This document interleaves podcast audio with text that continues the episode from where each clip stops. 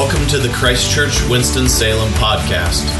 To learn more about Christchurch, visit us at christchurchws.org. Subscribe to our podcast at our website, iTunes, or wherever you listen to podcasts.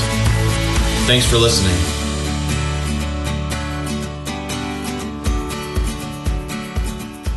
Well, over the next few weeks, the lectionary text for the uh, for the New Testament passage is going to be taking us through a series of readings from 1st and 2nd Timothy. 1st and 2nd Timothy are a part of what we refer to as pastoral epistles or pastoral letters. In other words, Paul is writing to his young lieutenant, Timothy, or my young apprentice. I'm sorry, Star Wars quote. Uh,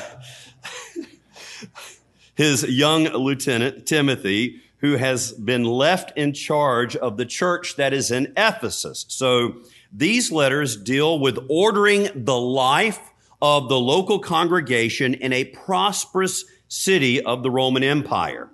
Now, 1 Timothy chapter 2 that we just heard read this morning has some terrific instruction and doctrine in it. We're urged to pray for our rulers. And this was written probably when Nero was the uh, emperor of the Roman Empire. So, whatever you think of the current occupant of any administration in the White House, they're not Nero. So, we should pray for them.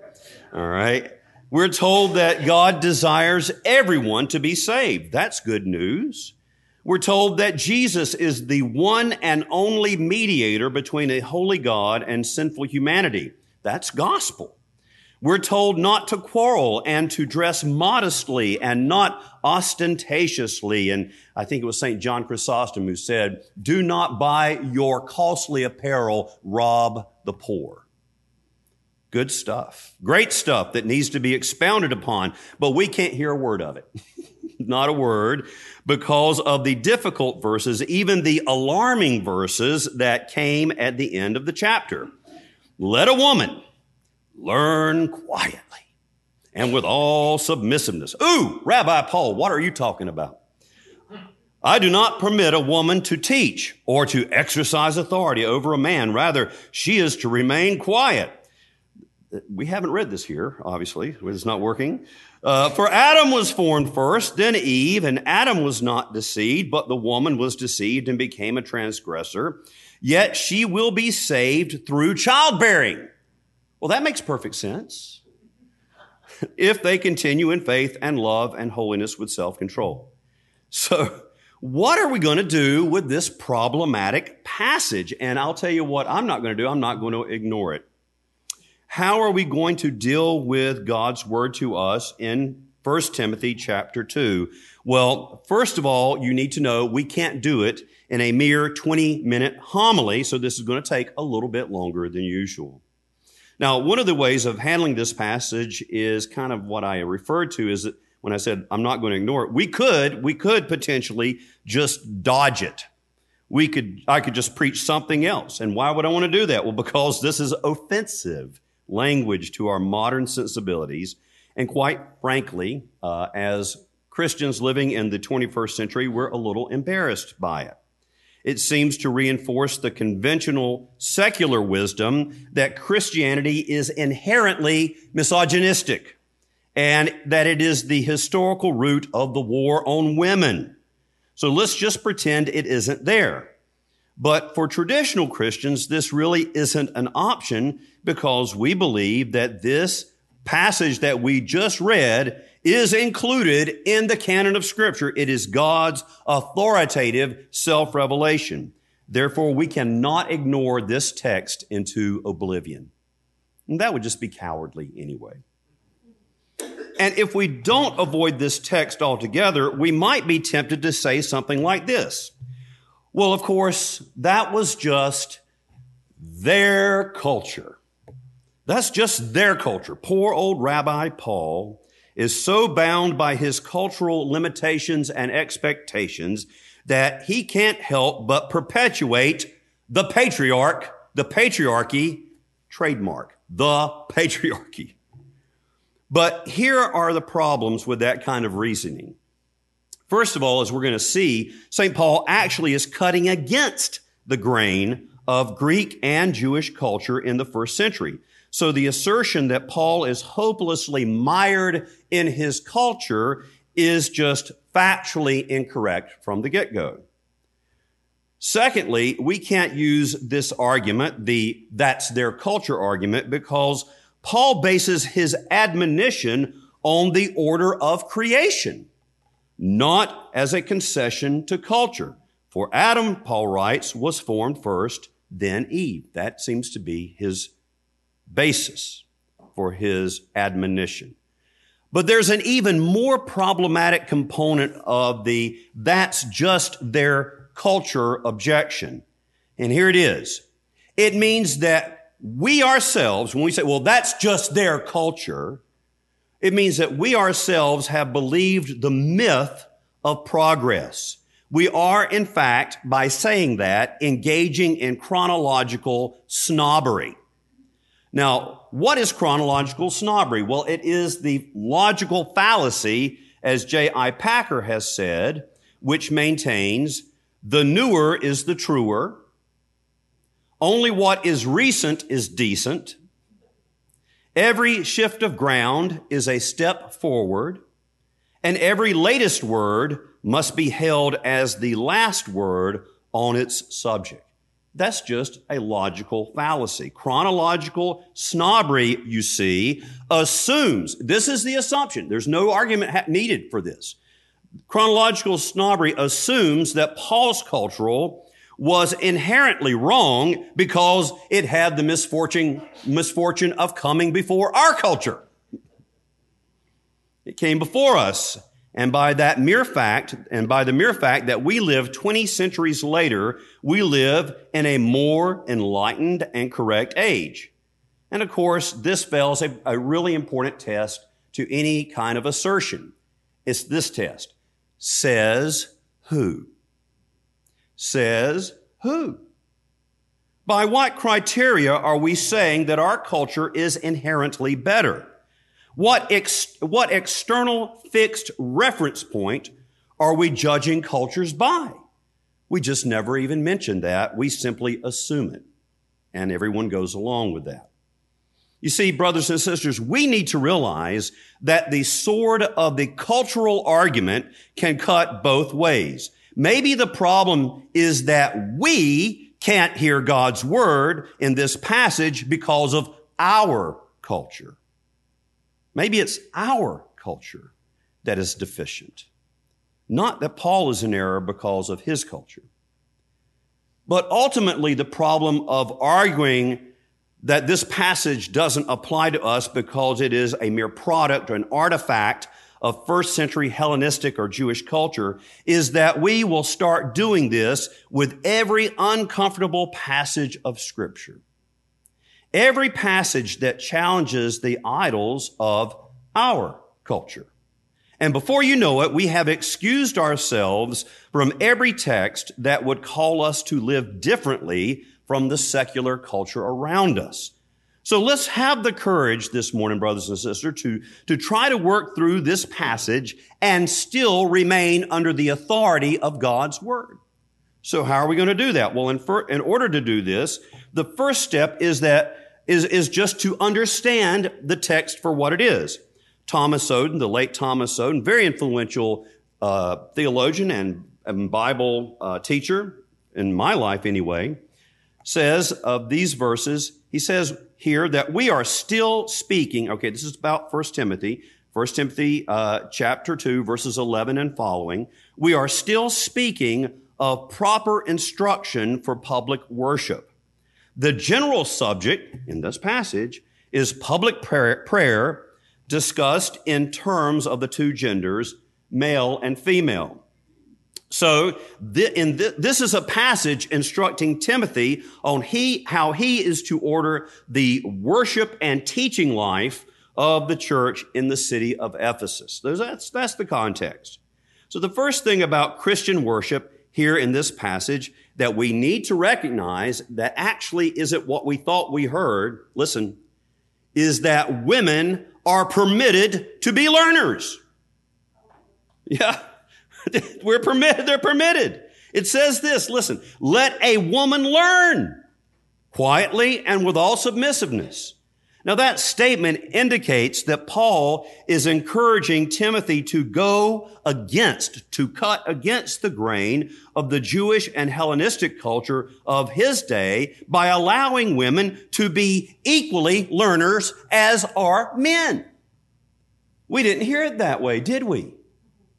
In fact, the prominence of women in the early Christian church was one of the things that its critics condemned.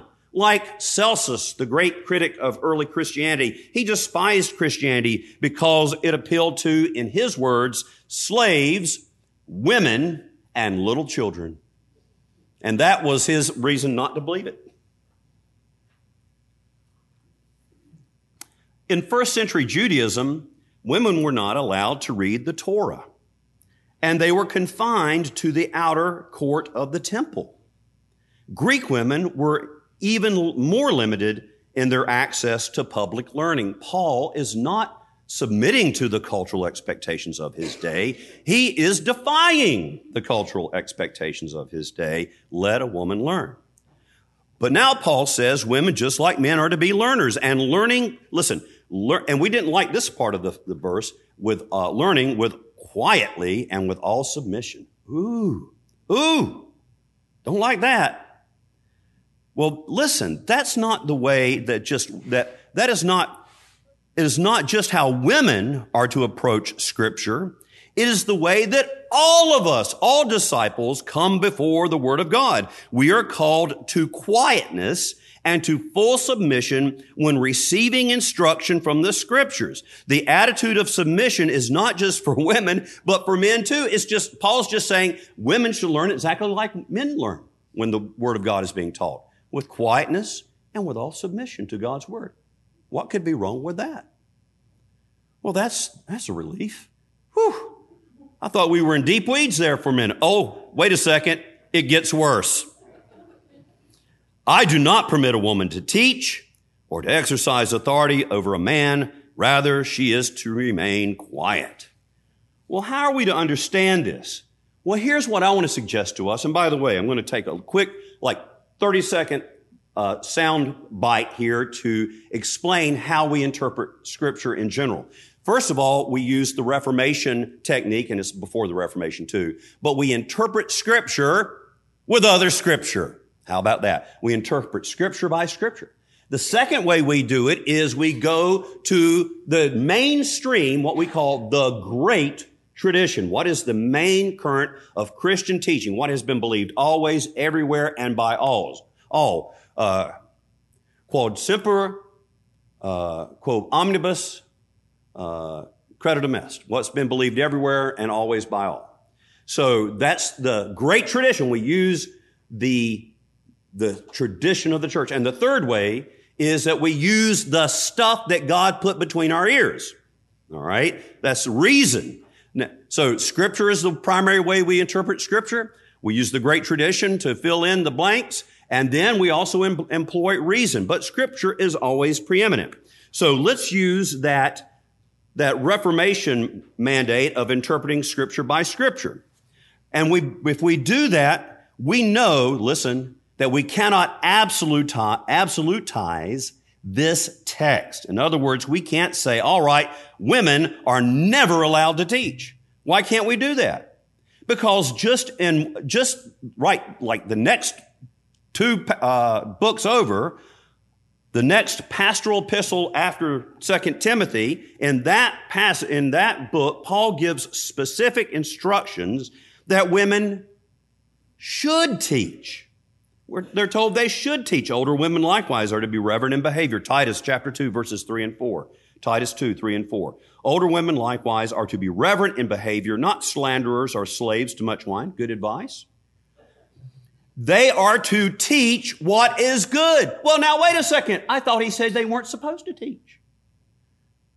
So we can't absolutize this. They are to teach what is good and so train the young women to love their husbands and children. And yes, we admit it. We are guilty as charged. Christians think that women should love their husbands and children.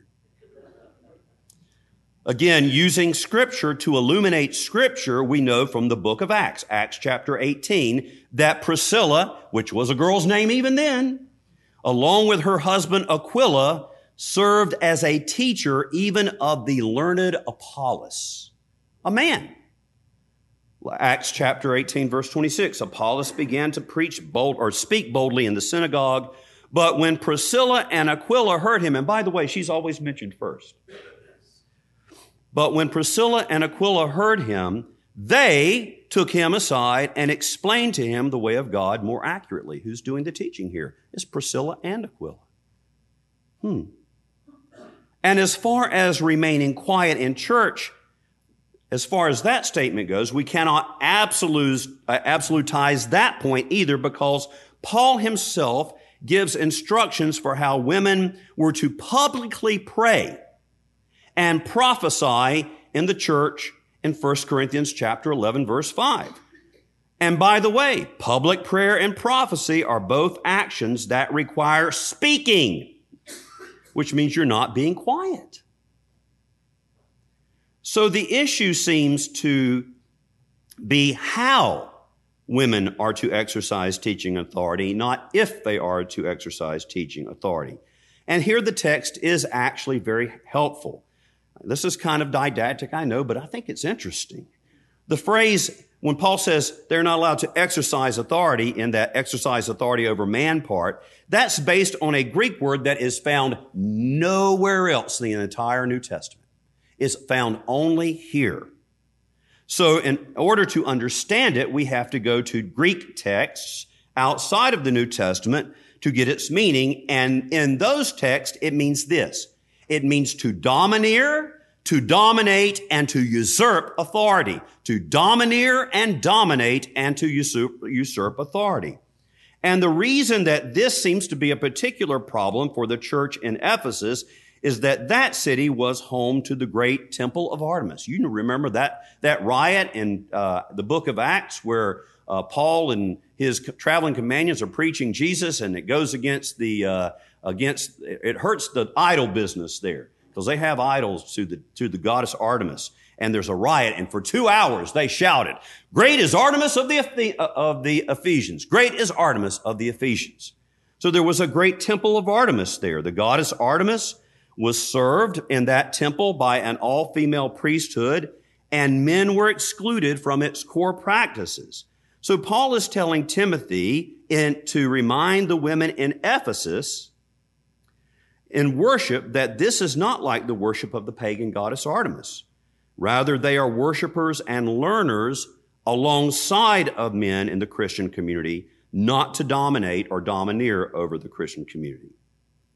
Well, that's all helpful. And I think that's wonderful. And it really does kind of illuminate all this. But if you want to know the key that unlocks the reading of this whole passage, it is the strangest verse of all. Here it is. It's 1 Timothy chapter 2 verse 15. Yet she, and it does say, doesn't say women, yet women, it says, yet she will be saved. And there's a definite article there in the Greek through the childbearing. She shall be saved through the childbearing if they continue in faith and love and holiness and self, with self-control. The woman, she is saved by childbearing what does that, I mean, I, I thought all people were saved by Jesus, not by childbearing. Where in all of scripture could we possibly find a woman being saved through childbearing? I don't know. Maybe this giant picture of Mary on the wall could give us a hint.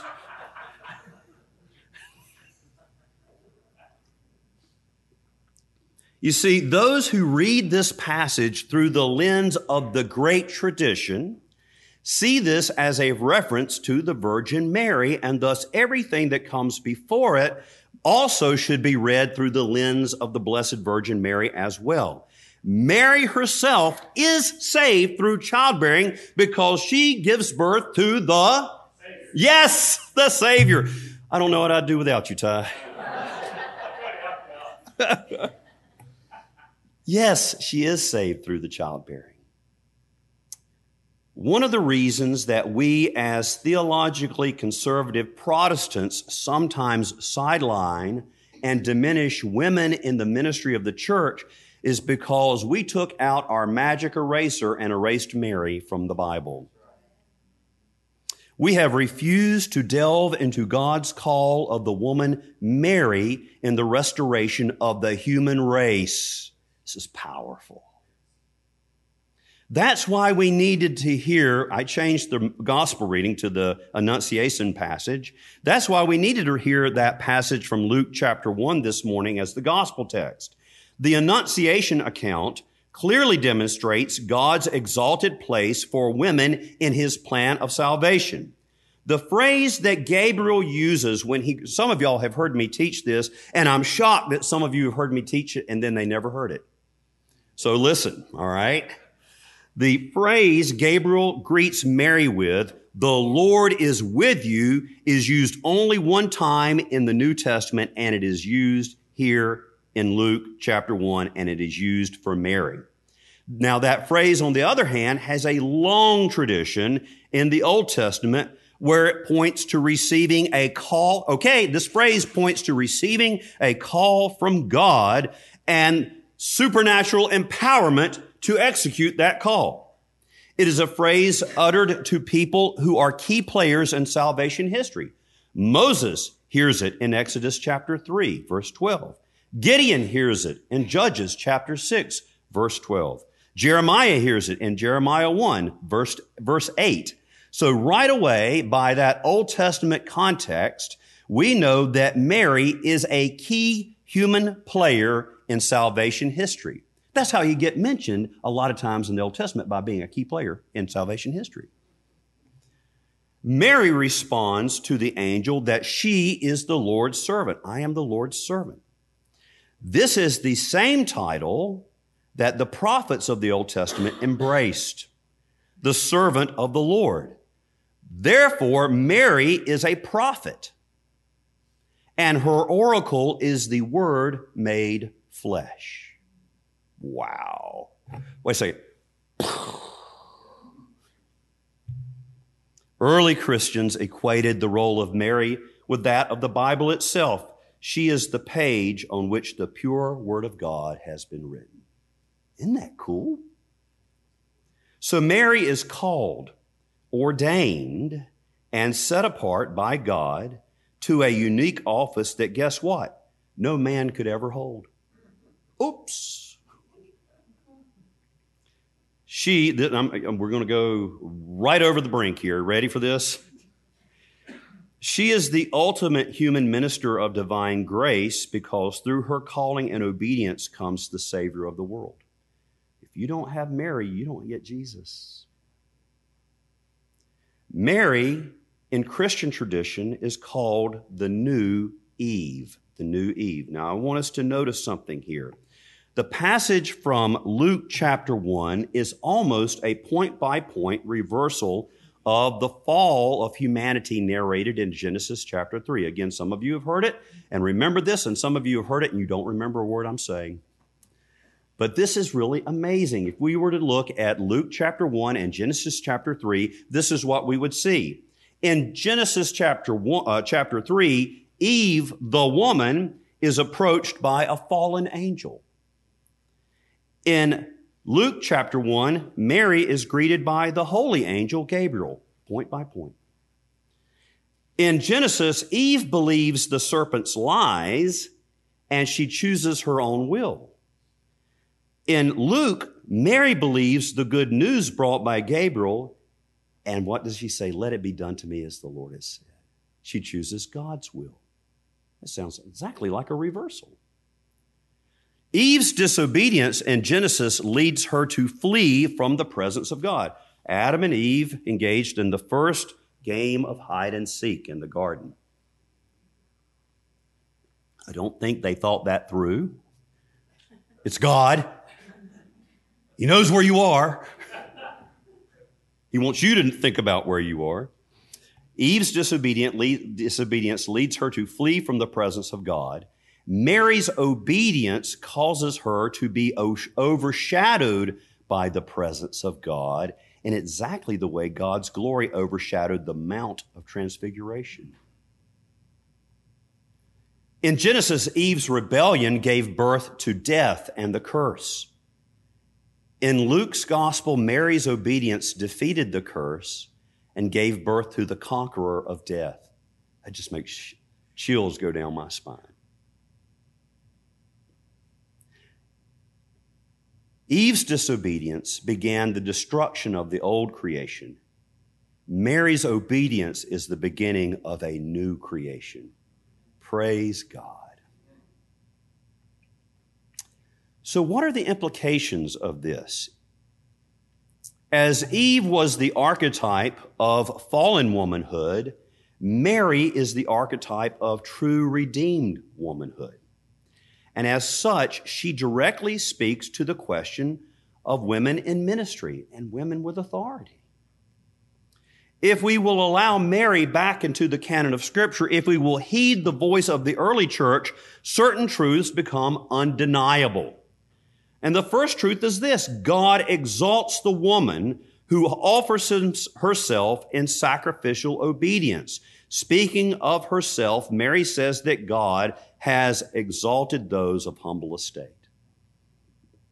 Mary perceives her call as being exalted. Isn't that good news? The second thing is that Mary reveals that God uses and blesses the woman who submits to God's word in her life. Verse 38, chapter 1 of Luke, and Mary said, Behold, I am the servant of the Lord. Let it be to me according to your word. And then later on, we didn't read this part, but when she visits the, her cousin Elizabeth, Elizabeth says of Mary, Blessed is she who believed that there would be a fulfillment of what has been, what was spoken to her from the Lord. God uses the, and blesses the woman who submits to the Word of God in her life. And the third thing is this, and I think this directly pertains to the question at hand that is presented by 1 Timothy chapter 2, verses 11 and following. Mary shows us that God employs women for called, set apart gospel ministry.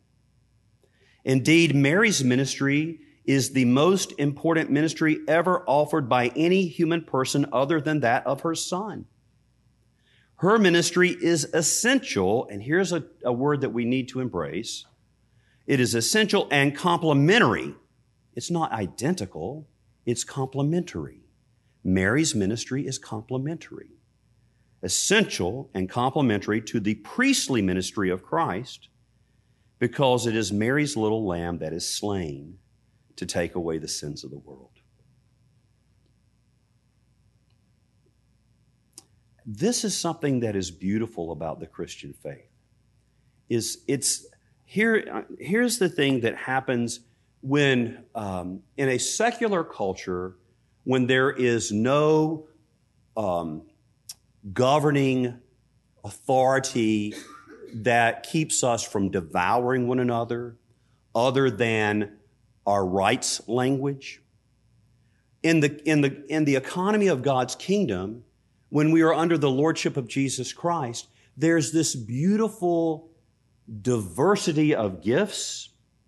In the, in the secular culture, you are, you are reduced to egalitarianism in its most stripped down form.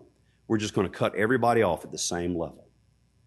But in God's economy, everything is always being elevated and exalted to another, you know, and we, with all with unveiled faces, are being transformed from one degree of glory to another as we look upon Christ. That is God's desire for his human creation and indeed for all of his creation, not to be leveled out in some gray uh, communist era Uh, you, you young people don't know what I'm talking about, but the, the, the gray apartment buildings of, I've seen them, I've been in them, of the old communist bloc countries where it was just one equally drab gray apartment after another. That was the kind of egalitarianism that finally got expressed.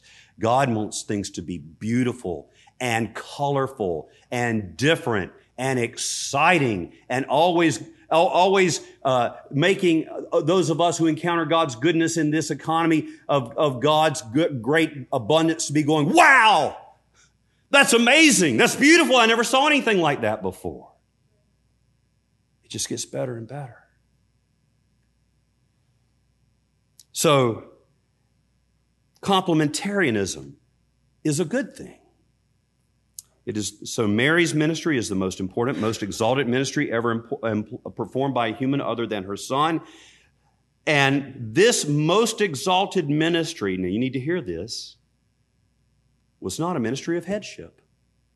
How about that? That opens up a whole other discussion, but it's just interesting to me that that wasn't a ministry of headship. So here's my prayer for the church. May God reignite our biblical imaginations to read the word uh, regarding the ministry of women through the lens of Mary. To see how women are called and set apart like Mary, how they robustly minister in God's church like Mary. So instead of just reading that passage by itself in isolation from every other scripture that Paul himself ever wrote, and from the teaching tradition, the apostolic authority of the church. Instead of doing that, why don't we just read it with all that other stuff included? We might be surprised at what God might want to do with women in our church today. Or how about this? What God might want to do to a woman sitting in this church right now. In the name of the Father, and of the Son, and of the Holy Spirit. Amen.